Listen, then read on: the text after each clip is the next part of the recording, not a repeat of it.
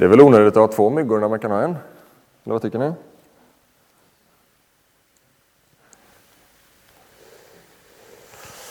Jag tackar dig för ditt ord som vi har fått lyssna till nu här. Jag ber att det här ljuvliga budskapet får få tala in i våra hjärtan och in i våra liv, Herre Jesus Kristus. Så att den här adventstiden, Herre, får bli en tid där ditt evangelium får bli levande för oss, Herre Jesus Kristus. Att du, Gud, själv blev människa och kom till oss för att rädda oss från våra synder och rädda oss in i gemenskap med dig, Herre. Tack. Jag ber att du med din Ande ska hjälpa mig så att jag får tala ditt ord. Att du får hjälpa var och en som lyssnar att ta emot det som du har att ge, Herre. I Jesu namn. Amen.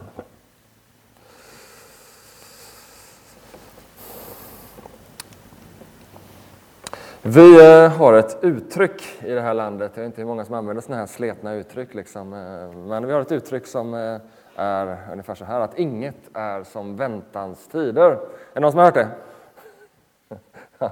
så det finns massa roliga svenska uttryck, men inget är som väntans tider. Och jag tänkte lite på det där att Liksom, vad menar man egentligen? Är det positivt eller negativt? Inget är som väntans tider. Liksom, är det jobbigt att vänta eller är det bra att vänta? Eller kanske det är både och? Liksom. Men vi har ett sådant uttryck i varje fall. Eh, som kanske då kan vara både negativt eller positivt beroende på vad man tänker. Och precis som Tobias sa så betyder advent just ankomst. Vi väntar på någons, an, eh, någons ankomst. Och vi väntar inte på vilken någon som helst. Utan vi som tror på Jesus Kristus, vi som tror på Bibeln, vi som är kristna. Vi vet att det är den som är fridsfursten, konungen, Guds son, Messias, världens ljus, världens hopp, världens räddare och frälsare Jesus Kristus. Det är honom som advent liksom pekar på. Inget är som väntans tid. Jag tänker att vi får vänta på honom. Och Det är det liksom man beskriver i advent, den här väntan på världens frälsare Jesus Kristus. Om advent så kanske det är så att de flesta inte väntar på fridsfursten, konungen, Guds son, världens frälsare, Messias, världens ljus och hopp och allt vad vi nu vet att Bibeln säger. Kanske inte specifikt i alla fall, utan på något sätt man bara väntar. Advent har någonting av väntan i sig liksom på något sätt. Det är bara, sån här, det är bara mysigt att vänta på, på liksom första snön ska falla och på jag vet inte, att man ska få sätta fram ljusstaken och att man ska få börja koka julegröten. Liksom. Att, liksom, man tar fram och man pyntar och man har liksom en form av positiv känsla i hela kroppen. Liksom, jag tycker man, varenda människa bara, och nu är det advent. Vad härligt! så bara positiv känsla, positiv känslan av väntan. Man väntar på någonting, man har liksom en expectation, det, bara, det finns i luften. Är ni med mig? Det är liksom advent har det här i sig, man väntar på att någonting bra ska liksom hända eller någonting gott är på gång. Men vad är det man väntar på egentligen? Ställde jag mig den frågan liksom nu inför min förberedelse av den här predikan. Är det Kalle Anka man väntar på? Är det tomten eller den perfekta julklappen? Är det julgodis? Är det alla ljusen eller är det släkten? Eller vad är det vi håller på och väntar på? För jag tror inte att gemene man går runt och väntar på fridskonungen, Guds son, Messias, världens ljus, världens hopp och världens räddare, frälsare Jesus Kristus. Utan man liksom vad väntar man på? Liksom att julafton ska, liksom är det maten eller vad är det som är på gång? Så för många finns det den här positiva känslan av advent och jul. Men för andra så är advent en enda lång påminnelse om ensamhet, hopplöshet, brustna och trasiga relationer. Och på man bara väntar på att den här julen och hysterin ska passera så att livet kan gå vidare som vanligt. Som kristna så är vi bärare av ett budskap. Ett budskap som är riktat till det av oss för vilket julen är en enda lång plågsam påminnelse om att saker inte är som de borde. Vi har ett budskap, det är ett budskap till dig och mig som känner så. Det är inte som det borde, familjehögtid. Oj, förlåt.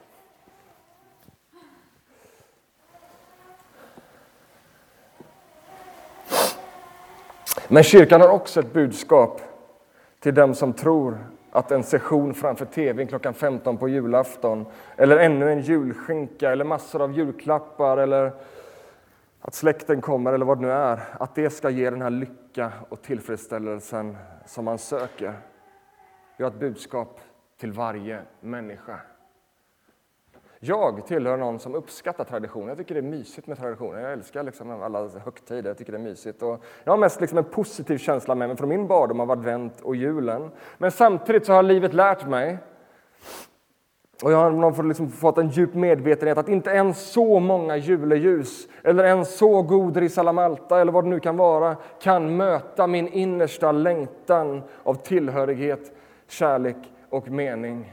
Så oavsett vilken kategori man tillhör, man bara känner att julen är bara åh, usch, förbi med det. Eller åh, vad mysigt.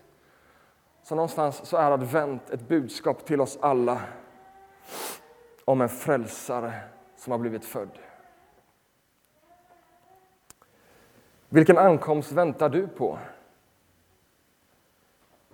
Jesu första ankomst i en krubba är inte bara en ankomst, utan det är också ett löfte om att han ska komma återigen för att ställa allting till rätta. Hans första ankomst är en ankomst, men den ankomsten är också ett löfte om att han ska komma återigen för att ställa allting till rätta. Det är ett budskap till dig som tycker att jul, julen är plågsam, men det är också ett budskap till dig som tycker att julen passerar alldeles för fort och sen så står man där liksom med alla julklappar och det var inte roligt längre. Är ni med mig? Evangelium går djupare än så. Julen påminner oss om att han har kommit.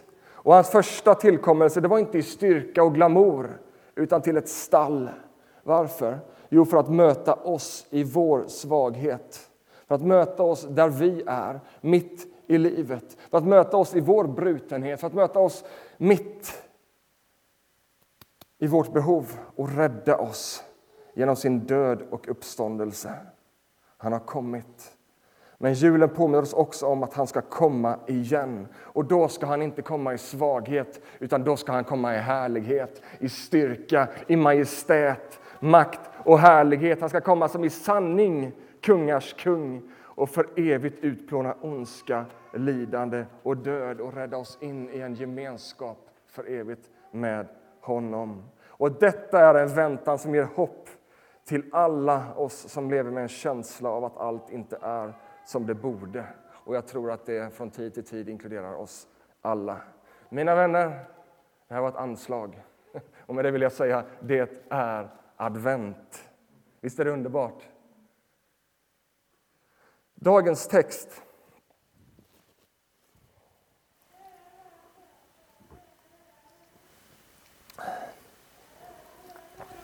Dagens text börjar med Josef. Och det står så här om Josef. Med Jesus, Krist, med Jesus Kristi födelse gick det till så. Hans mor Maria var trolovad med Josef, men innan de hade varit tillsammans visade det sig att han var havande genom den helige Ande. Hennes man Josef var rättfärdig och ville inte dra skam över henne och därför beslöt han att skilja sig från henne i hemlighet. Vilken märklig text! Tänk er Josef. Tänk er in i hans situation. Han är alltså trolovad med Maria. Och trolovad, vi har inte riktigt sånt i vår kultur. Eh, det är någon form av mellanting mellan förlovning och äktenskap. Så det är mer än en förlovning. Så ska man bryta en trolovning då måste man ansöka om skilsmässa. Så att liksom det är ett ganska skarpt förbund. Men man lever ännu inte som man och kvinna så som man gör i äktenskapet. Och Josef han är fullt ut medveten. Jag har inte, det står, han har inte rört, han har inte haft gemenskap med henne. Det betyder alltså att de har inte gjort någonting. De har liksom inte, ja, de kanske har hållit i handen på sin höjd. Eh, och han är fullt medveten om att han har inte varit intim med Maria. Men ändå så kommer hon, jag är gravid. Och liksom, vad ska Josef tänka? Och eh, det här är liksom en kultur, liksom en, en, en, eh, en kultur av, eh, vad heter det? Ja. Det, är, det är en kultur där liksom man inte tar lätt på otrohet, utan otrohet är en självklar grund till skilsmässa, till att man bryter sin trolovning eller sitt äktenskap. Det är liksom, det, det är liksom inte bara något man kan göra, utan det är, väl mer, det är förväntat att man, man, att man gör det. Men så står det om Josef att han var en rättfärdig man. Men Josef, han var en rättfärdig man. Det innebär inte att Josef var felfri. Absolut inte. Men han tillhörde den skara av judar eller människor som ville leva för Gud, som ville följa Guds bud, som ville älska Gud. Så liksom en beskrivelse på människor som ville leva för Gud. Precis som att du och jag lever inte fläckfritt, men vi är rättfärdiga. Liksom det, det, det, är en beskrivning på oss också. Så det här beskrivningen på, på liksom, det finns ett, ett vackert, jag tycker ett väldigt vackert begrepp när man talar om om, om, om den här tiden. Man kallar, kallar det här folket som Josef tillhörde för de stilla i landet. De stilla i landet var de här som levde rättfärdigt. En stor grupp av människor som ville leva för Gud och tjäna honom. Och de, på något sätt så, så liksom var de, väl, liksom, de hade något harmoniskt över sig som man kallar för de stilla i landet. Den här stora massan av människor som vill leva för Gud, som tjänar honom, som går till synagogan och liksom som lever liv när man vill behaga Gud. Så Josef han var en rättfärdig man. Han älskade Maria, men han kunde ju inte leva med någon som har varit otrogen. Det fungerar inte. Men eftersom att han var rättfärdig och god så ville han liksom inte vanära Maria. Alltså han ville liksom inte släppa upp henne liksom inför publikt och kolla här, hon har varit otrogen. Utan han bestämde sig för att i stillhet lämna henne. Men det är då det märkliga sker. En Herrens ängel uppenbarar sig för Josef. Men när, han funder, när Josef funderade över allt detta så visade sig en Herrens ängel för honom i en dröm och sa Josef, Davids son. Var inte rädd för att ta till dig Maria som din hustru, för barnet i henne har blivit till genom den helige Ande. Hon ska föda en son och du ska ge honom namnet Jesus, för han ska frälsa sitt folk från deras synder.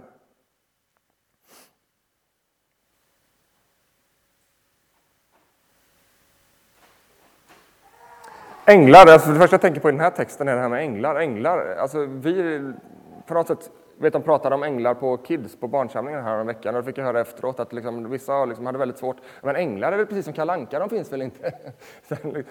så och det kanske kan vara lite så för oss också, men det finns en andlig dimension som är verklig. Vi ser bara det materiellt fysiska med våra ögon för att våra ögon är konstruerade så. Men vad den här texten också säger är att det finns en andlig verklighet som är precis lika påtaglig som den fysiska verkligheten även om vi inte kan se den. Och änglar i Bibeln är väsen som står till Guds tjänst för att vaka och beskydda över oss, för att tillbe Gud, men också för att vara budbärare, sändebud.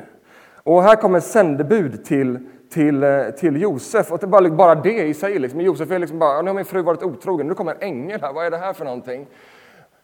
Och säger till honom att Maria har inte varit otrogen, utan barnet har blivit till genom den helige Ande.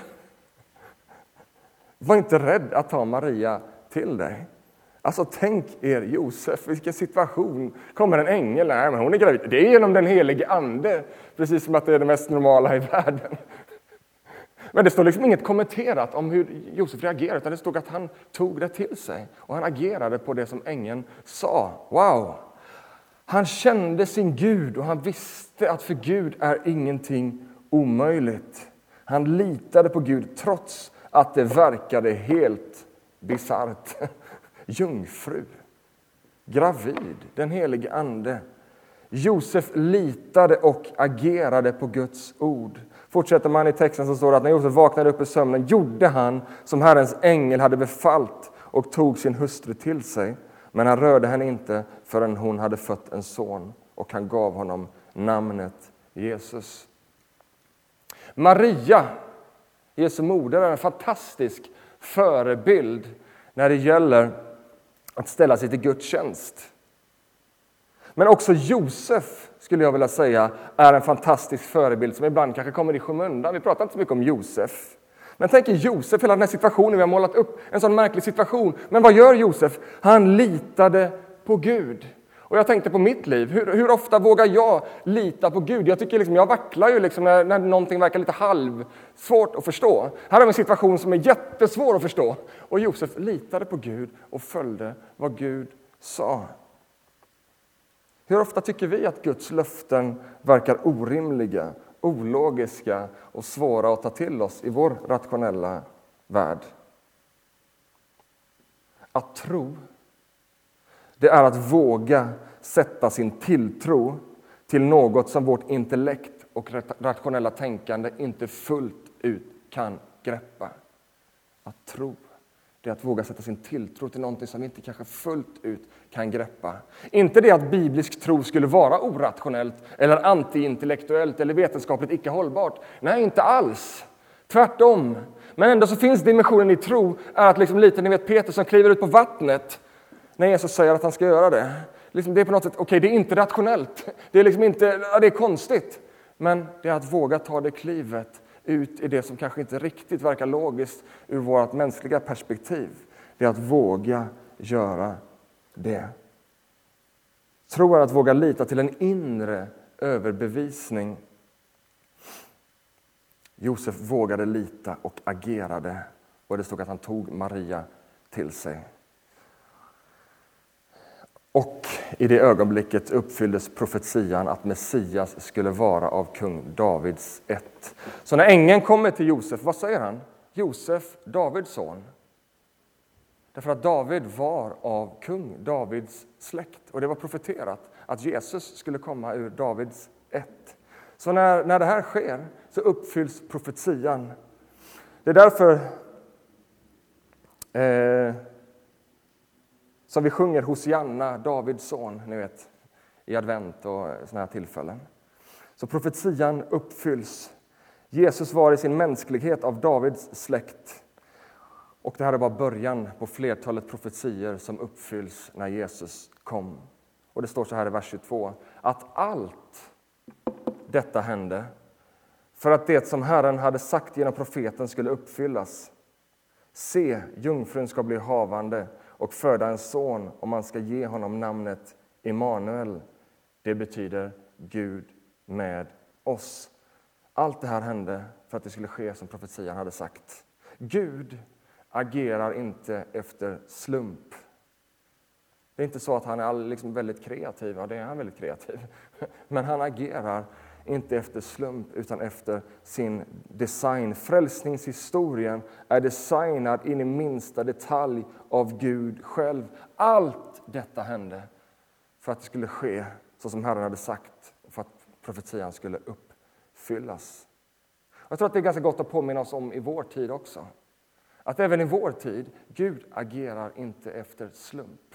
Gud har kontroll och vi behöver likt Josef lita på Gud och att det kommer ske så som han har sagt.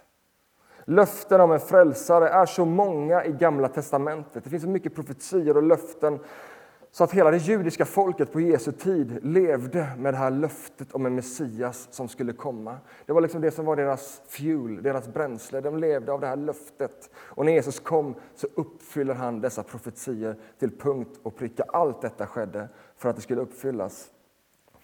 Och när det kommer till profetier och saker som uppfylls i Bibeln, så bara en kort kommentar egentligen om det här. Och det finns olika sorters profetier i Gamla testamentet när det gäller Jesus. Det finns profetier som har en direkt uppfyllelse i Jesus Kristus. Det innebär att det står talas om den Messias som ska komma och det finns ingenting som händer förrän att Jesus kom och då uppfylls profetian. Är ni med mig? Det är en direkt profetia. Men så har vi profetier som eh, Indirekt är ett fel ord, tycker jag. liksom, men, men, men alltså det är för profeti som får en första uppfyllelse innan Jesus. Alltså det är liksom, den går i uppfyllelse i sin tid. Så den har en deluppfyllelse, men den går i fullkomlig uppfyllelse i det att Jesus kommer. Man kan kalla det för en progressiv profetia, eller man kan, det kan mer korrekta ordet en typologisk profetia. Det, är liksom, det sker någonting, det, det, det talas ut en profetia och den uppfylls till viss del. Och den uppfyllelsen är egentligen bara en pekare mot den stora uppfyllelsen. Hänger ni med? Vad bra. Och det är en sån här profetia som Matteus refererar till i dagens text, en profetia från Jesaja kapitel 7. Det är en sån här typologisk profetia, en profetia som har en uppfyllelse, men den uppfyllelsen är egentligen mer till för att peka på den stora uppfyllelsen. Se, jungfrun ska bli havande och föda en son och man ska ge honom namnet Immanuel, det betyder Gud med oss. Det är Jesaja som profeterar det här. Och Israels, det var på den tiden så Israels folk var ett delat folk. Juda och Efraim, det var två folk. Och de här folken låg i strid med varandra. Kung Ahas var kung i Juda. Och han var i släktlinje med kung David. Är ni med mig? Bibeln hänger ihop. Ser ni liksom det här? Liksom det hänger ihop. Liksom, kung David återkommer här igen. Och han var kung över Juda. Och Jesaja som var en Guds profet, och det var en jobbig tid. Ni vet, de här de låg i strid med varandra, det var konflikt. Det var en jobbig tid. Och i det så kommer Guds ord till Jesaja. Och Jesaja går till kung Ahas med en profetisk budskap där han säger Immanuel, Gud är med oss och han kommer att rädda oss ur den här situationen och vi ska gå segrande ur den här situationen. Och som ett tecken så ska en ung kvinna få en son, Immanuel, Gud med oss. Och Jesaja får en son som ett tecken på att Gud har inte glömt och övergivit Juda utan att han ska vara med dem och rädda dem. Och innan den här sonen har vuxit upp så ska ni bli befriade. En första uppfyllelse som pekar på en större uppfyllelse, på något större. Och kanske är det så att Jesaja faktiskt också såg att det här bara var en pekare på något som är större. För det intressanta är att i kapitel 8, alltså kapitlet efter, så säger Jesaja så här.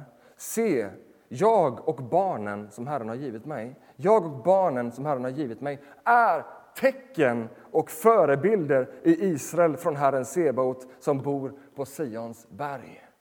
Tecken, förebilder på en större verklighet som skulle komma i Jesus Kristus. Så är det därför, även om den här profetian hade haft en första uppfyllelse, så kan ändå Matteus säga att den egentliga uppfyllelsen är med Jesus Kristus.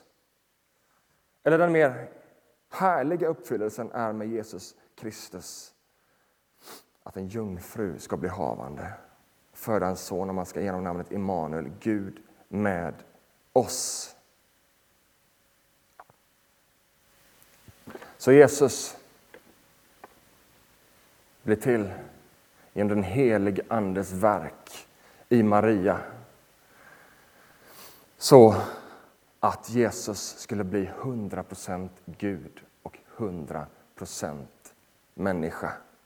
Jesu fader, Gud av evighet. Jesu moder, en människa, Maria. Kan ni tänka er något mer, på vilket mer sätt, hur, hur närmare kan Gud komma än att bli så som en av oss? Att komma ner, ta sin plats i Marias inre och bli en människa, Immanuel, Gud med oss. Är ni med mig? Så nära har Gud kommit. Inkarnationens mysterie. Gud med oss, Gud på vår sida, Gud en av oss. Och min sista punkt i predikan, Immanuel, Gud med oss. Ja, Maria ska föda en son och du ska ge honom namnet Jesus, för han ska frälsa sitt folk från deras synder. Se, jungfrun ska bli havande och föda en son och man ska ge honom namnet Immanuel. Det betyder Gud med oss. Jag har ibland läst den här texten och tänkt att vad ska han heta egentligen, sonen? Han ska heta Jesus, han ska heta Emanuel. Ska, ska han heta Jesus eller ska han heta Emanuel? Hur ska du ha det? Det var ingen annan som hade tänkt så, så har jag tänkt ibland i spontana tanke. Du ska ge honom namnet Jesus, säger ängeln. Och man ska ge honom namnet Immanuel. Han ska heta Jesus, men han kommer att kallas Immanuel. Varför då? Jo, därför att denne Jesus är Gud med oss. Gud på mänsklighetens sida. Gud som har klivit ner och blivit som en av oss. Så det är det namnet vi ger honom, tillskriver honom, därför att vi får uppleva att wow, Gud har kommit ner och ställt sig på vår sida. Vi upplevde att han var vår fiende. I vår synd så var vi frånkopplade honom. Men han har kommit ner och blivit som en av oss, ställt sig på vår sida. Och dessa båda namn är bärare av evangeliet, skulle nästan vilja säga hela evangeliets budskap. För det står här i texten rakt upp och ner att du ska ge honom namnet Jesus. Varför? För att han ska frälsa sitt folk från deras synder. Vad betyder Jesus? Jo, det kom från Jeshua och det betyder Gud frälser, alltså Gud räddar. Så Jesus sitt namn, Gud räddar. Och sen Immanuel, vad betyder det? Jo, Gud med oss. Varför kom Jesus? Jo, han kom för att rädda oss från vår synd så att vi återigen kan vara nära honom. Det är evangeliets budskap och det finns i namnet Jesus och Immanuel. Jesus kom för att rädda oss till gemenskap med sig. Han kom för att rädda oss från all vår smuts, allt vårt mörker så att vi kan leva i hans närhet och i hans ljus. Och jag tycker det är så slående i adventstiden, den mörkaste tiden av dem alla. Mitt i adventsmörker så kommer julens budskap till oss. Hoppet är inte ute. Ensamhet har inte sista ordet. Övergivenhet har inte sista ordet. Övergivenhet i den här världen, man känner sig ensam i den här världen, men också övergivenhet ifrån Gud. Finns det inget mer? Är jag ensam här i universum? Övergivenhet har inte sista ordet. Och vet du vad? Julskinka och knäck är inte meningen med livet. Men barnet i krubban har kommit för att visa att Gud inte stöter sig ifrån dig. Ett barn väcker inte anstöt. Ett barn är anspråkslöst. Det bara ligger där och vill bli upptagen i famnen. Barnet i krubban har kommit för att visa att Gud inte stöter dig ifrån sig utan han bjuder dig till sig. Jag vill läsa ett citat, nu blir det på engelska för att jag orkar inte översätta det. Eller jag började översätta det, men så tyckte jag att det blev en dålig översättning. Och det från en känd författare och pastor som har sagt så här just om detta vi pratar om. Timothy Keller. When God showed up in Jesus Christ, he was not a pillar of fire, not a tornado, but a baby. There is nothing like a baby. Even young children have their own agenda and can run from you. But the little babies can be picked up, hugged, kissed, and they are open to it. They cling to you. Why would God come this time in the form of a baby rather than a firestorm or a whirlwind? Because this time he has come not to bring judgment, but to bear it, to pay the penalty for our sins, to take away the barrier between humanity and God, so we can be together. Jesus is God with us the incarnation did not happen merely to let us know that God exists. It happened to bring him near so he can be with us and we with him. Millions of people every Christmas sing Jesus, our Emmanuel. But are they really with him? Do they know him or do they only know about him? Jesus literally moved heaven, heaven and earth to get near us. What should we be doing now to truly be with him? Wow, det här barnet har kommit för att visa att Gud inte stöter dig ifrån sig utan han bjuder dig till sig. Och han, han kommer också att komma igen i härlighet och makt. Då kommer han för att döma synd och ondska. Han kommer återigen, inte som en baby, men som kungars kung, som livets herre för att utplåna lidande och död. Han kommer att komma igen för att återupprätta allt som har gått fel, för att återupprätta allt som inte är som det borde. Men han har kommit i svaghet, i litenhet och i kärlek för att bjuda oss in i sin närhet, för att rädda oss från vår synd så att vi kan bjudas in att leva i verklig advent.